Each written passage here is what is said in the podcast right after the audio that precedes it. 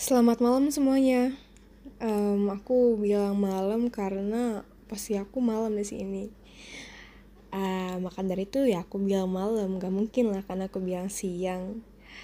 Oke, okay, gimana kabar kalian? Baik-baik aja kan? Aku harap kalian baik-baik aja, terutama pada masa pandemi ini. Ya, aku tahu meskipun beberapa dari kalian berkata bahwa kalian baik-baik saja, tapi aku yakin beberapa dari kalian merasa bahwa kalian itu tidak baik-baik aja. Dan aku berharap kalian tetap baik-baik aja ya.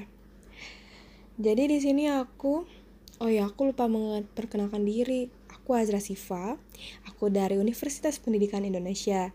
Di sini aku mau berbagi terkait dengan dinamika dan tantangan Pancasila sebagai ideologi negara. Untuk yang pertama dinamika.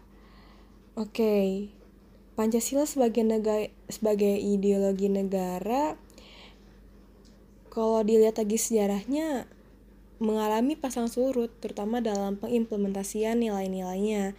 Sebagai contoh pada masa pemerintahannya Soekarno Kalian tahu kan kalau misalkan yang merumuskan Pancasila itu Soekarno, selain itu juga beliau juga penggali dan memberi nama untuk dasar negara. Sehingga beliau pun memahami kedudukan Pancasila sebagai ideologi negara.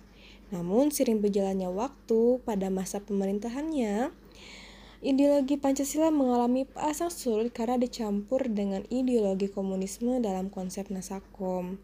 Contoh lain, pada masa era reformasi, eh, pasang surutnya Pancasila sebagai ideologi negara dapat dilihat seperti enggannya para penyelenggara negara mewacanakan tentang Pancasila, bahkan berujung pada hilangnya Pancasila dari kurikulum nasional. Ya, meskipun pada akhirnya timbul kesadaran penyelenggara negara tentang pentingnya pendidikan Pancasila di perguruan tinggi. Kalau dari sini bisa dilihat kan bahwa untuk mencapai Pancasila yang sekarang itu nggak mudah, bahwa Pancasila itu pada zaman dahulu, pada masa pemerintahan dahulu itu mengalami pasang surut sehingga Pancasila bisa seperti ini di masa sekarang.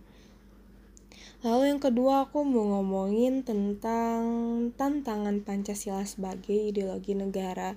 Yang namanya tantangan pasti setiap saat setiap hal pasti mempunyai tantangan kan. Nah, di Pancasila di pada bagian ini ada dua tantangan. Ada faktor internal dan ada faktor eksternal. Untuk faktor internal dapat dilihat dari pergantian rezim yang berkuasa melahirkan kebijakan politik yang berorientasi pada kepentingan kelompok atau partai sehingga ideologi Pancasila sering terabaikan. Contoh lain, Penyalahgunaan kekuasaan atau korupsi mengakibatkan rendahnya kepercayaan masyarakat terhadap, terhadap rezim yang berkuasa, sehingga kepercayaan terhadap ideologi pun menurun drastis.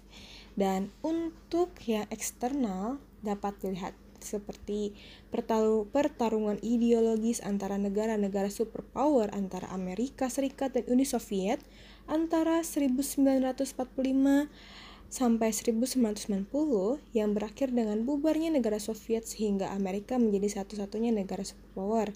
Ya dan yang lain seperti menguat, menguatnya isu kebudayaan global yang ditandai dengan masuknya berbagai ideologi asing dalam kehidupan berbangsa dan bernegara karena terbukaan informasi. Nah, aku cuman bisa berbagi segitu. Semoga apa yang bisa aku sharing hari ini dapat bermanfaat buat kalian yang ngedengerin. Uh, sekian dari aku. Terima kasih sudah mau mendengarkan. Selamat malam dan sampai jumpa kembali.